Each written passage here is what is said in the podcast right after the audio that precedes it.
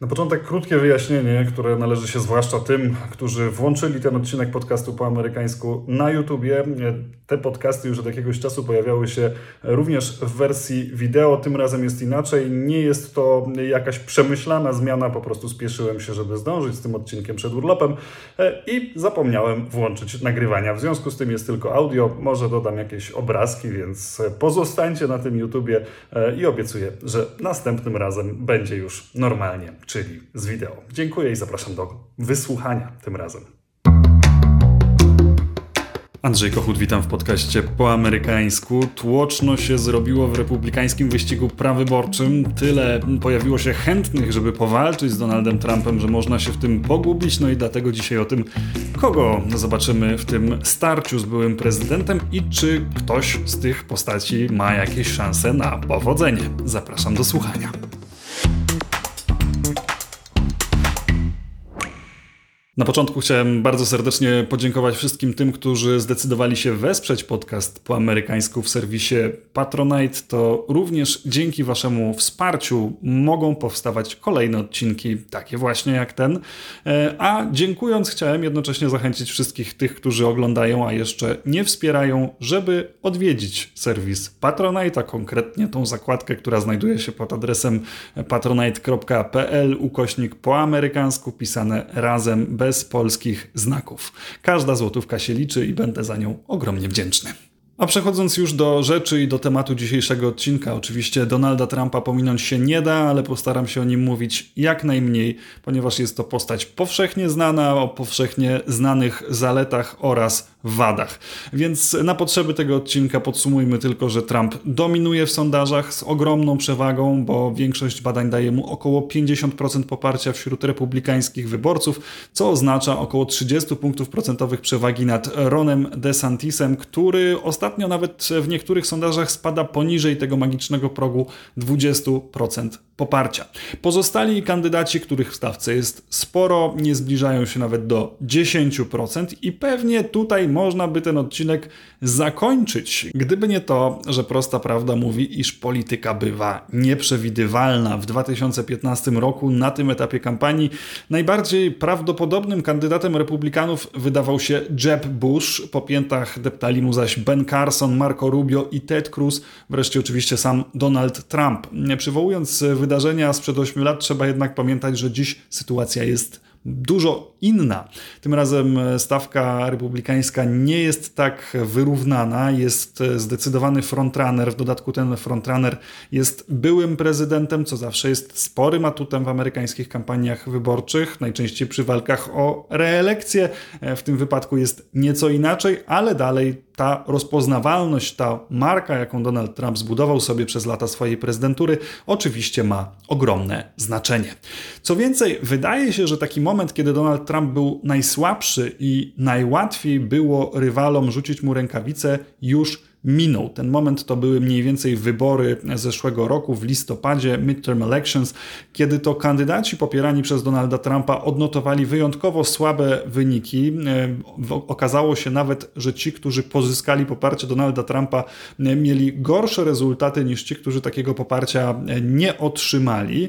W związku z tym pojawiło się sporo spekulacji w mediach, również wśród donorów Partii Republikańskiej, że być może gwiazda Trumpa przemija i wtedy mówiono głośno, głośno o szansach Rona de Santisa. Natomiast ten moment minął i wraz ze sprawami sądowymi, które są obecnie wytaczane Donaldowi Trumpowi, poparcie dla jego osoby się umacnia, rosną darowizny, rośnie poparcie sondażowe. Trump wydaje się dominować nad republikańską stawką. Wciąż największą przeszkodą na drodze byłego prezydenta może być ogólne zmęczenie jego osobą. Mimo wysokich notowań w jednym z sondaży pod koniec kwietnia prawie połowa republikańskich wyborców deklarowała, że rozważa nie tylko poparcie Trumpa, ale też ewentualnie innych kandydatów, a 27% pytanych stwierdziło, że w ogóle nie rozważa głosowania na Trumpa. I to zmęczenie widać również wśród części darczyńców, widać w konserwatywnych mediach, zwłaszcza tutaj można wskazać na usilne poszukiwanie alternatywy przez Ruperta Murdocha,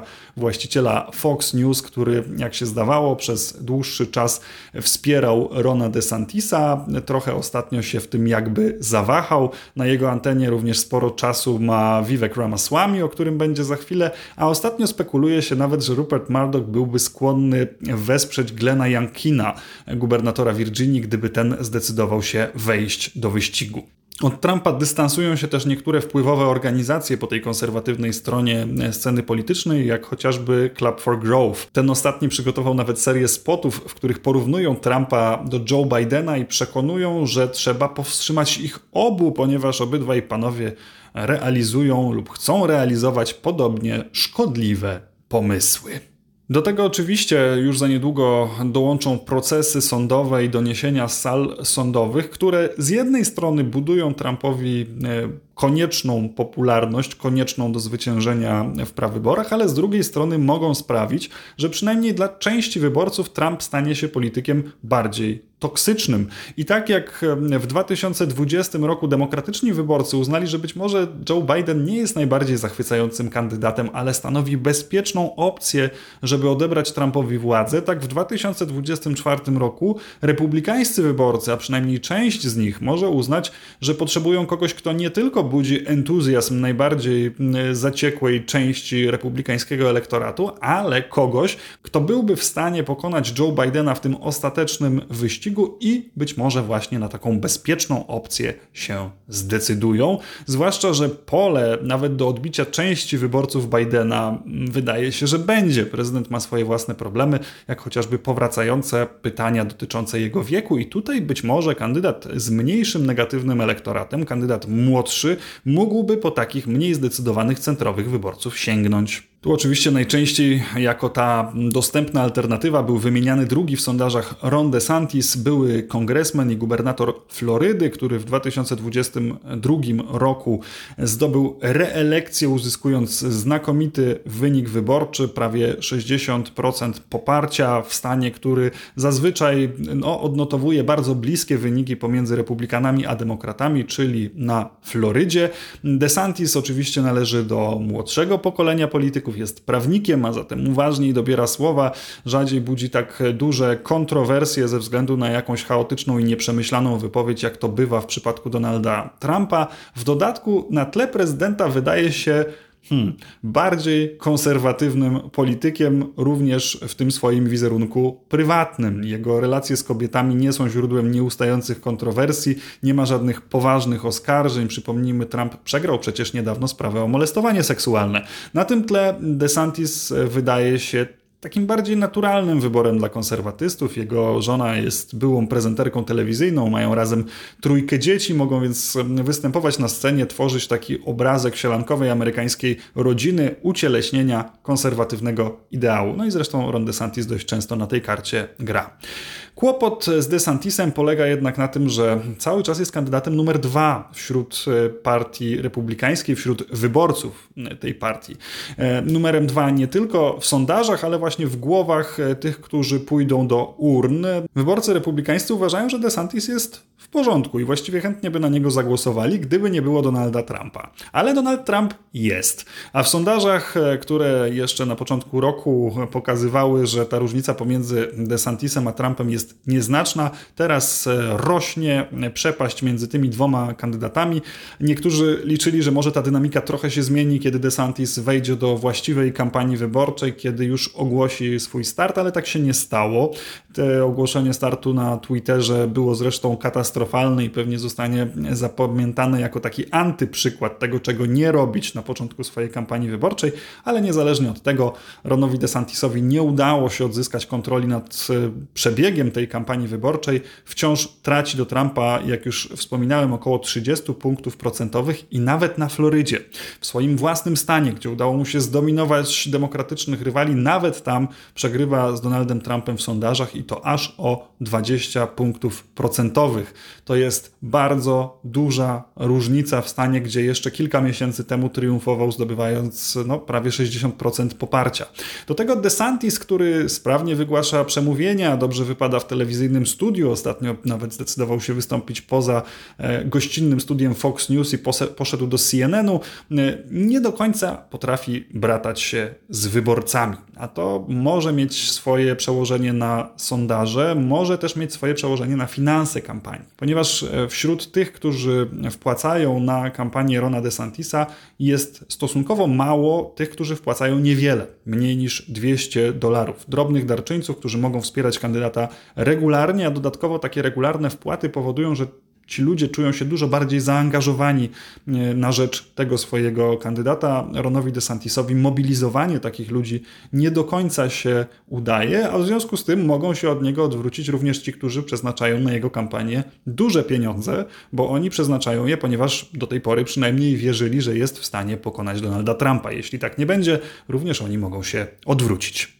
Ale kluczowe wyzwanie dla DeSantisa pozostaje jedno. Żeby wygrać, musi przekonać wyborców Trumpa, że będzie bardziej skutecznym Trumpem. A to bardzo trudno zrobić, nie wytykając żadnych niedoskonałości samemu Donaldowi Trumpowi. Tego zaś Ron DeSantis nie robi, ponieważ obawia się, że ataki na Donalda Trumpa mogłyby do niego zrazić republikański elektorat, więc Ron DeSantis na razie z atakami się wstrzymuje, tymczasem Trump dla odmiany atakuje go bezpardonowo, mówi o nim Ron DeSanctimonius i nie przegapia dosłownie żadnej okazji, żeby w gubernatora Florydy uderzyć. No i można zadać pytanie, co właściwie może pójść nie tak, a no bardzo wiele może pójść nie tak.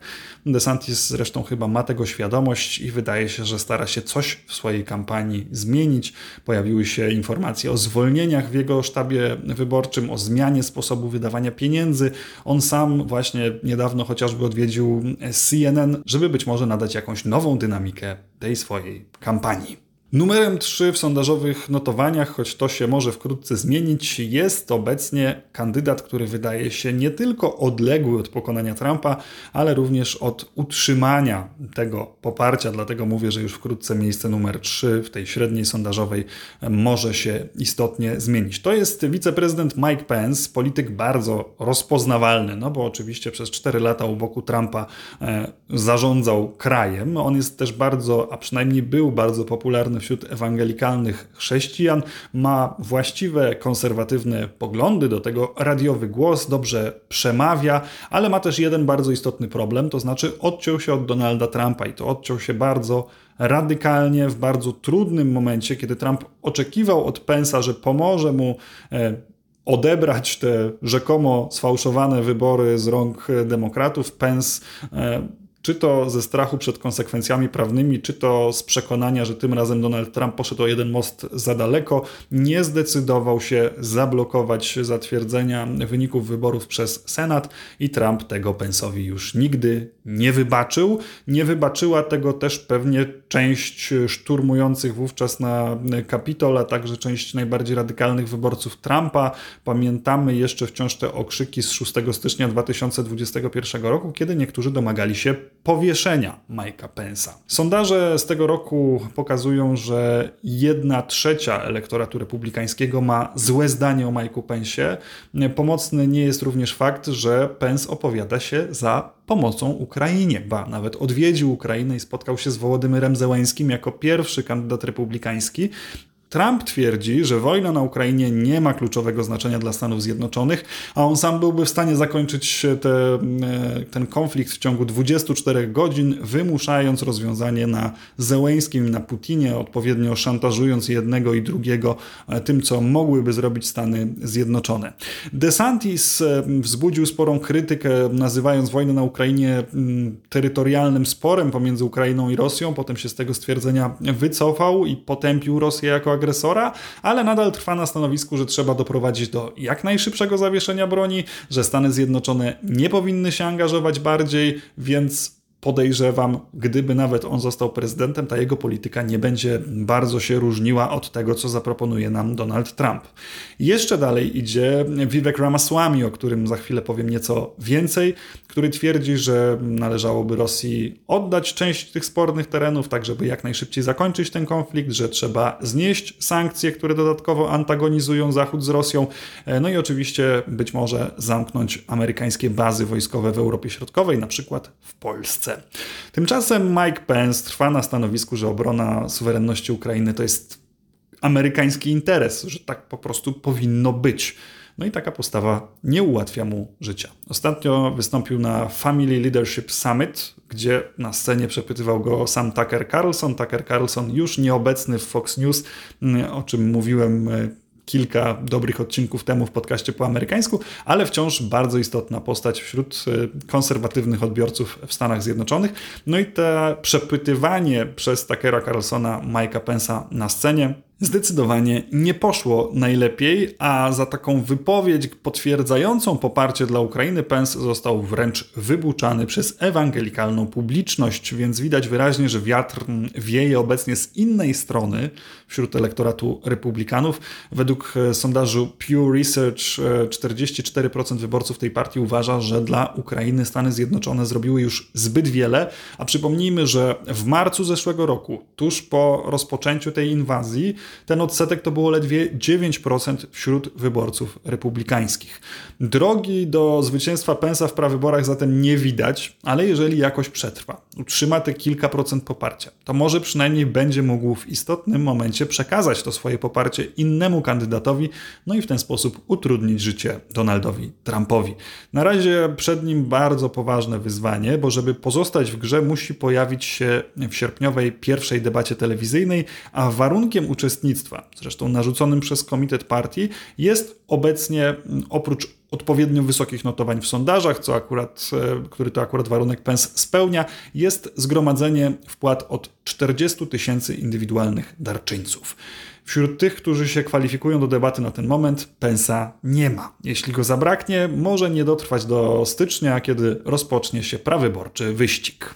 A o miejsce Mike'a Pence'a w pierwszej trójce walczy obecnie e, Vivek Ramaswamy, kandydat, który kiedy ogłosił swoją kandydaturę budził chyba największe zdziwienie. Nikt się go nie spodziewał, nikt go specjalnie nie znał. To jest e, syn hinduskich imigrantów urodzony w Cincinnati, absolwent Harvarda i Yale, założyciel firmy biofarmaceutycznej, biznesmen, krótko mówiąc. Człowiek bardzo młody, nie przekroczył jeszcze 40 roku życia, co oczywiście bardzo mocno odróżnia go od wiodących 80 80-letniego Bidena i prawie 80-letniego Trumpa. Już od jakiegoś czasu, jeszcze zanim zaangażował się w kampanię wyborczą, angażował się w ideologiczne wojny toczące się w Stanach Zjednoczonych o klimat, o gender, o walk, e, COVID i tak dalej, i tak. Wydał nawet książkę. Zwalcza ESG, czyli metodę oceniania podmiotów biznesowych, e, która to metoda bierze pod uwagę takie czynniki jak kwestie środowiskowe, społeczne czy związane z korporacyjnym ładem wewnątrz organizacji. Ramaswamy ogłosił swoją kandydaturę jeszcze w lutym. Tu znowu pojawi się Tucker Carlson, bo to stało się właśnie w jego programie i od tego czasu dosyć często bywa właśnie w tej stacji. Dobrze sobie radzi w wywiadach, ma dużo energii, odpowiada dosyć sprawnie. Udzielił m.in. długiego wywiadu Jordanowi Petersonowi, który wyświetlono chyba ponad milion razy i Ramaswamy na pewno wyróżnia się w tej wyborczej stawce. Młody, niebiały, niepolityk, e, budzący pozytywne reakcje wśród konserwatywnej publiczności. Udało mu się już wyprzedzić w sondażach polityków, którzy wcześniej byli dużo lepiej od niego znani. Natomiast trudno sobie póki co wyobrazić taki scenariusz, który zaprowadzi go do zwycięstwa w prawyborach. Ale w jego przypadku, nawet jeżeli to się nie uda, dobry rezultat może dać szansę na dobrą polityczną przyszłość. Wystarczy wspomnieć karierę Pita Buttigiega po kampanii prawyborczej u demokratów w 2020 roku. On później znalazł się w administracji prezydenckiej Bidena i wciąż tam jest. Kolejną kandydatką, która osiąga kilkuprocentowe poparcie w sondażach jest Nikki Haley. Ona również ma hinduskie korzenie, do tego jest jedyną kobietą jak na razie w tej stawce. Mm, Haley była w przeszłości gubernatorką Karoliny Południowej, później była także ambasadorką przy ONZ. Nie unika tematu rasy. Jako gubernatorka w Karolinie Południowej doprowadziła nawet do usunięcia flagi Konfederacji sprzed jednego z gmachów publicznych, co oczywiście nie spodobało się wielu republikanom, ale jednocześnie przekonuje, że w Stanach Zjednoczonych nie ma czegoś takiego jak systemowy rasizm, co z kolei spotyka się z pozytywnym odbiorem. Haley jest również znacznie młodsza niż ci czołowi politycy w wyborach prezydenckich.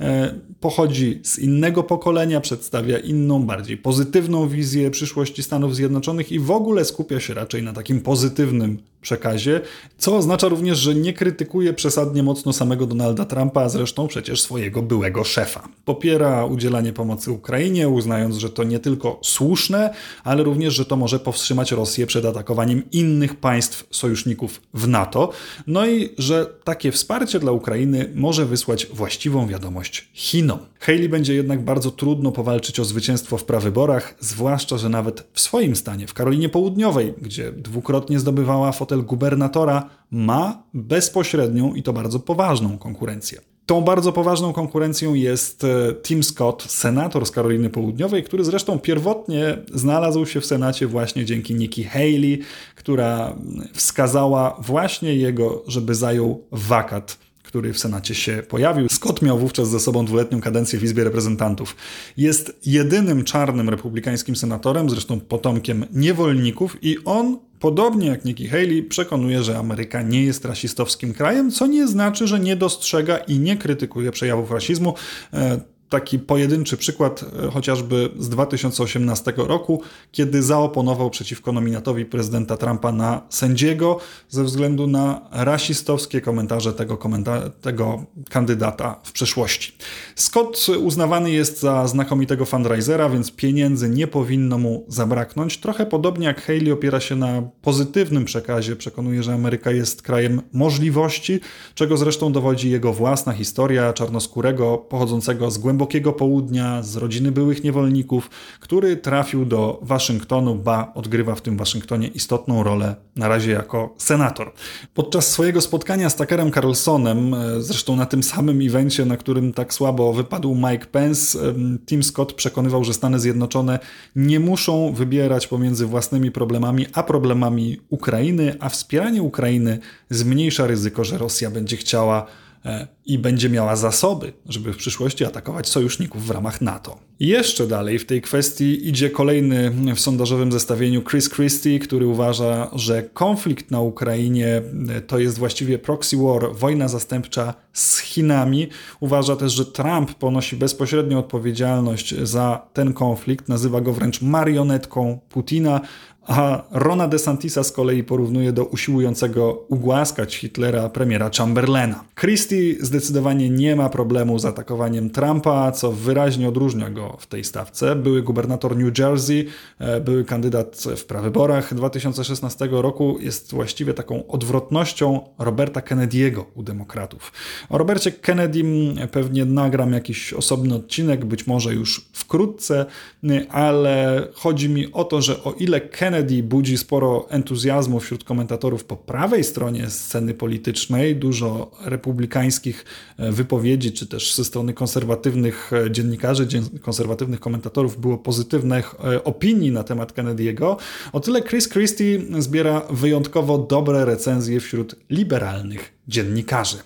Można powiedzieć, że reprezentuje taką partię republikańską, jakiej chcieliby w CNN czy w New York Timesie. Kłopot polega na tym, że takiej partii republikańskiej chyba właściwie nie ma, biorąc pod uwagę, że Christie otrzymuje poparcie rzędu 3%.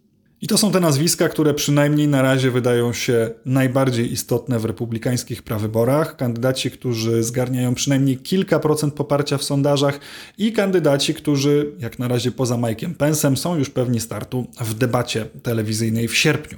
Jednak poza tą siódemką jest jeszcze szereg mniejszych kandydatów, o których dla porządku wspomnę, bo kto wie, może któraś z tych na razie blado świecących gwiazd rozbłyśnie mocniej. Asa Hutchinson, były prokurator e, i kongresmen, gubernator Arkansas, e, który spośród tych walczących o awans do czołówki ma najlepsze notowania. Hutchinson czasem nawet odnotowuje rezultaty powyżej 1%. Doug Burgum, gubernator z północnej Dakoty, biznesmen, człowiek zamożny, o którym ostatnio zrobiło się głośno ze względu na taktykę, którą przyjął, żeby znaleźć się w owej telewizyjnej debacie, o której już parę razy wspominałem, proponuje 20-dolarową kartę podarunkową każdemu, kto przekaże na jego kampanię przynajmniej jednego dolara. Gdybyście się zastanawiali, cóż to za szaleństwo, no to chodzi oczywiście o zdobycie owych 40 tysięcy darczyńców, co jest warunkiem udziału w debacie. Burguma stać na to, żeby wydać na to całkiem sporo pieniędzy. Poza tym jest jeszcze Francis Suarez, e, burmistrz Miami, jedyny Amerykanin latynoskiego pochodzenia w tej republikańskiej stawce, który nie ma łatwej drogi przed sobą, chociażby dlatego, że o ten jego stan, stan z którego się wywodzi, o Florydę, walczy nie tylko gubernator stanowy, czyli Ron DeSantis, ale też mieszkający na Florydzie Donald Trump. Will Hurt, e, były kongresmen z Teksasu, również były agent CIA, bardzo krytyczny wobec Trumpa. Larry Elder, komentator polityczny znany z radiowego The Larry Elder Show, czarnoskóry z Kalifornii, który dał się poznać e, na scenie politycznej, kiedy w 2021 roku próbował zostać gubernatorem e, tego stanu, gdzie walczył z Gavinem Newsomem, którego wówczas próbowano odwołać. Perry Johnson, przedsiębiorca i autor książek, no i być może w tym zestawieniu należy też wspomnieć o Glenie Jankinie, który jest kuszony, żeby do tego prezydenckiego wyścigu dołączył. Ten wyścig wciąż jest zdominowany przez Donalda Trumpa. Trump prowadzi kampanię na swoich własnych zasadach. Nie było go na tej konferencji w Iowa, na której Tucker Carlson odpytywał innych liczących się kandydatów. Nie wiadomo, czy wystąpi w telewizyjnych debatach, choć oczywiście się do nich kwalifikuje. Ale problem polega na tym, że Donald Trump nie musi tego robić. Ba, być może nawet na tym właśnie mógłby stracić. Być może tam doszłoby do jakiejś sceny, która umocniłaby któregoś z jego rywali. Na razie Trump ma nad nimi taką przewagę, że nie potrzebuje stawać z nimi w szranki. Stać go na to, żeby ignorować takie wydarzenia. No i z drugiej strony może też bezpardonowo atakować rywali, o czym wspominałem, bo Trump zdecydowanie korzysta z tej możliwości. DeSantis szuka sposobu na odświeżenie swojej kampanii. Być może mu się to jeszcze uda. Pół roku zostało, ale wiele problemów przed nim. Natomiast Vivek Ramaswamy czy Nikki Haley spędzają czas głównie w Iowa, licząc na to, że sukces w tej pierwszej odsłonie prawyborczej bitwy może odmienić losy tego wyścigu. Krótko mówiąc, gdyby udało im się tam wygrać, no to wtedy być może inni e, wyborcy z innych stanów dostrzegliby w nich potencjalną alternatywę dla Donalda Trumpa, ale łatwe to to nie będzie. I to wszystko na dziś. Dziękuję bardzo za obejrzenie tego nieco dłuższego odcinka, no ale tych kandydatów w republikańskim wyścigu nazbierało się sporo. Mam nadzieję, że trochę Wam rozjaśniłem w głowach, jeśli chodzi o to, kto będzie się ubiegał o prezydenturę w ramach partii republikańskiej. Jeszcze raz przypominam o tym, że można wspierać podcast po amerykańsku na portalu Patronite, patronite.pl, ukośnik po amerykańsku pisane razem. Każda wpłata przybliża nas do kolejnych odcinków podcastu po amerykańsku, więc jest bardzo, bardzo ważna. Dziękuję za uwagę. Do usłyszenia.